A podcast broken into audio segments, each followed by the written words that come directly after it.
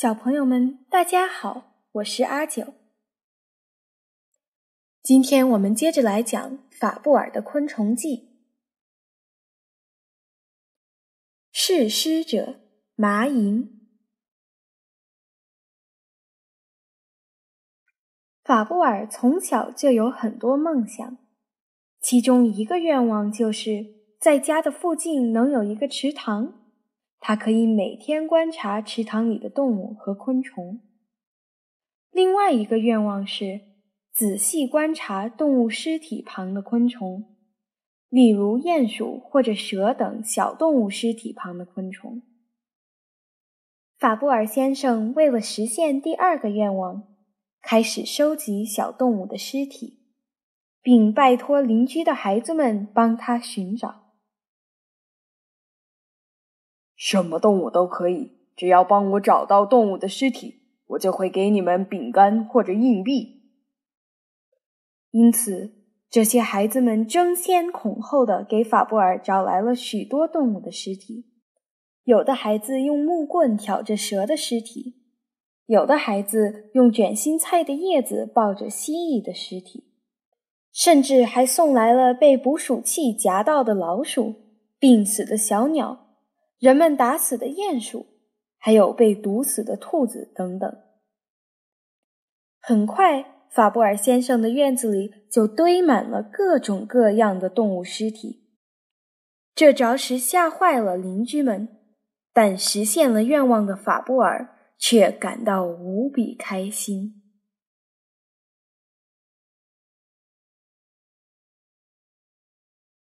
第一章。高鼻蜂和寄生蝇的游戏。法布尔居住的村子边上有一个苍蝇们聚集的苍蝇村。苍蝇村里除了树木和野花之外，还有成堆的垃圾，散发着难闻的恶臭。但是对苍蝇们来说，这里简直像是天堂一样。苍蝇村里住着肉蝇、果蝇、丽蝇等等各种苍蝇，不同种类的苍蝇过着和平安逸的生活。还有和苍蝇有近亲关系的斑眼石牙蝇、黑带石牙蝇等，也都生活在这里。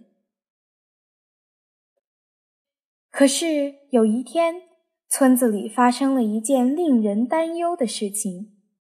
有一只高鼻蜂搬到了村子附近的沙滩上。自从高鼻蜂搬来以后，苍蝇和石牙蝇们再也不敢放心的出门了。听说那个叫高鼻蜂的家伙攻击的速度惊人的快，只要一不小心就会被他抓走的。对对，而且他的手段非常残忍。不但在我们的身上施打毒针，而且还会扭断我们的脖子，甚至会咬碎我们的身体呢。苍蝇们只要一见面，就会不停的议论高鼻蜂的事情。听说，因为高鼻蜂有个长长的嘴巴，与一种猴子的鼻子很像，所以才叫这个名字。我以前在沙地上看过一次那家伙挖沙坑的样子，他挖土的速度快的就像一只狗挖掘藏在土里的骨头一样。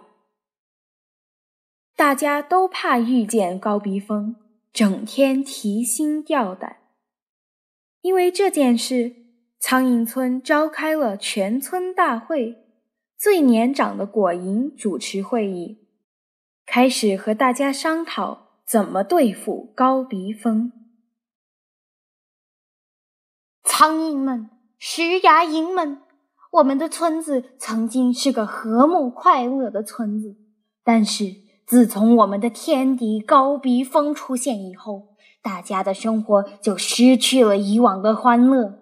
我们首先需要了解一下高鼻蜂是什么样的昆虫，然后再来商量如何打败它。首先，让我们来听一听斑眼石牙蝇的调查报告吧。这时候，长得很像蜜蜂的斑眼石牙蝇站了起来，开始朗读有关高鼻蜂习性的调查内容。通常，高鼻蜂抓到我们以后，就会把我们关在它的家里，并在我们身上产卵。等到幼虫从卵里孵化出来以后，就会开始吃我们的肉。而且，高鼻蜂的幼虫从出生到蛹化前，一共要吃掉超过六十只的苍蝇或者石牙蝇。也就是说，高鼻蜂的数量越多。我们的生活就会越糟糕。当斑眼石牙蝇说到六十只这个惊人的数字时，大家全都惊呆了。不管怎么样，我们一定要除掉那个家伙才行，要不然高鼻蜂会越来越多，到时候我们全都会成为高鼻蜂幼虫的食物。听完斑眼石牙蝇的报告后，参加会议的苍蝇和石牙蝇们开始嗡嗡地议论起来。妈妈，谁能代表大家去打败高鼻峰呢？果蝇询问大家的意见，顿时会场变得鸦雀无声，安静的连彼此的呼吸声都能听得见。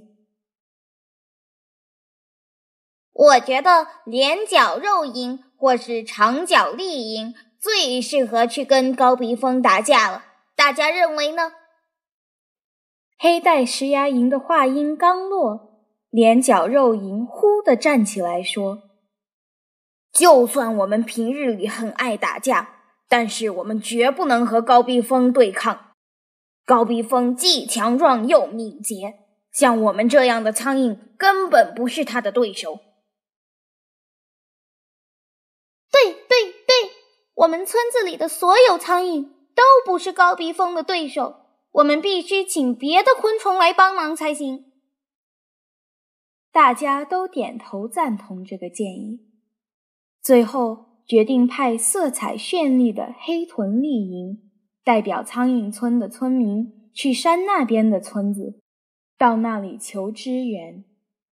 村子里的苍蝇和石牙蝇们。都期待着黑臀丽蝇能带回厉害勇敢的救星。几天后，黑臀丽蝇终于回来了。咦，这是谁呀？他们不是寄生蝇吗？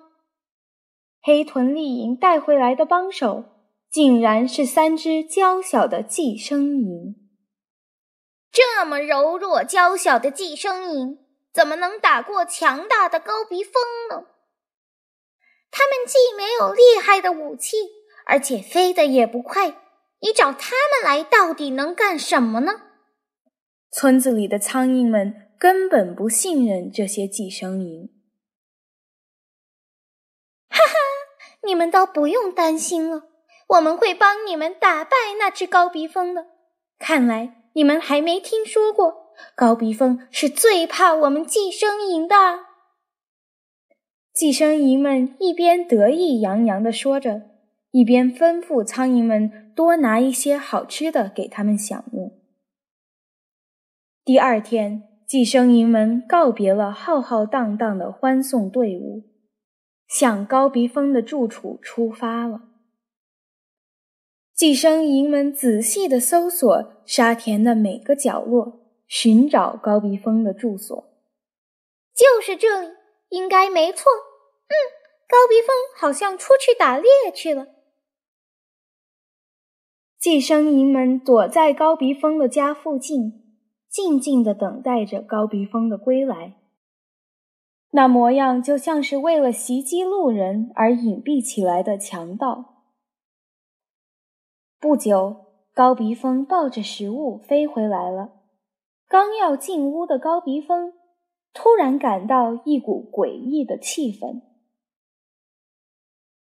嗯，似乎有不速之客躲在我家附近了。原来要回屋的高鼻蜂，赶紧抱着食物又飞了起来。寄生蝇们也看到了高鼻峰，回来了，还抱着食物呢。寄生蝇们目不转睛地盯着高鼻峰和他手中的食物，但是高鼻峰却没有飞到地面，而是不停地在空中盘旋。哼，看谁能赢过谁！寄生蝇们站在地上一动也不动地紧紧盯着高鼻峰看。等高鼻峰谨慎地飞了下来，快要靠近地面时，三只寄生蝇不约而同地跟在了高鼻峰的后面，一起飞了起来。高鼻峰又赶紧往高处飞了上去，而寄生蝇们也马上跟在它的后面。高鼻峰突然改变了飞行的方向，寄生蝇也随机跟着变换方向。它们就好像是进行飞行表演的飞机一样，排成了一条直线在空中飞翔。高鼻峰向后飞行，寄生蝇就跟着向后飞行；高鼻峰向前飞行，寄生蝇也跟着向前飞行。寄生蝇紧跟在高鼻峰的后方，并且不停地模仿着高鼻峰的飞行动作。哎呀，真是群难缠的讨厌鬼！突然，高鼻峰“嗡”的一声，用力飞了起来。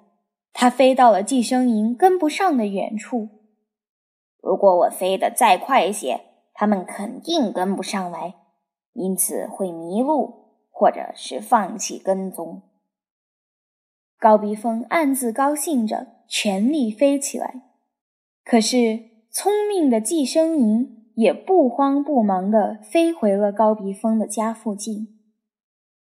不用费力跟着他，反正最后他还是要回家的。毕竟他的孩子饿着肚子等他回家呢。哼，看他能飞到哪儿去！寄生蝇们确实比高鼻峰技高一筹。他们坐在高鼻峰的家门口，一边休息，一边等着高鼻峰飞回来。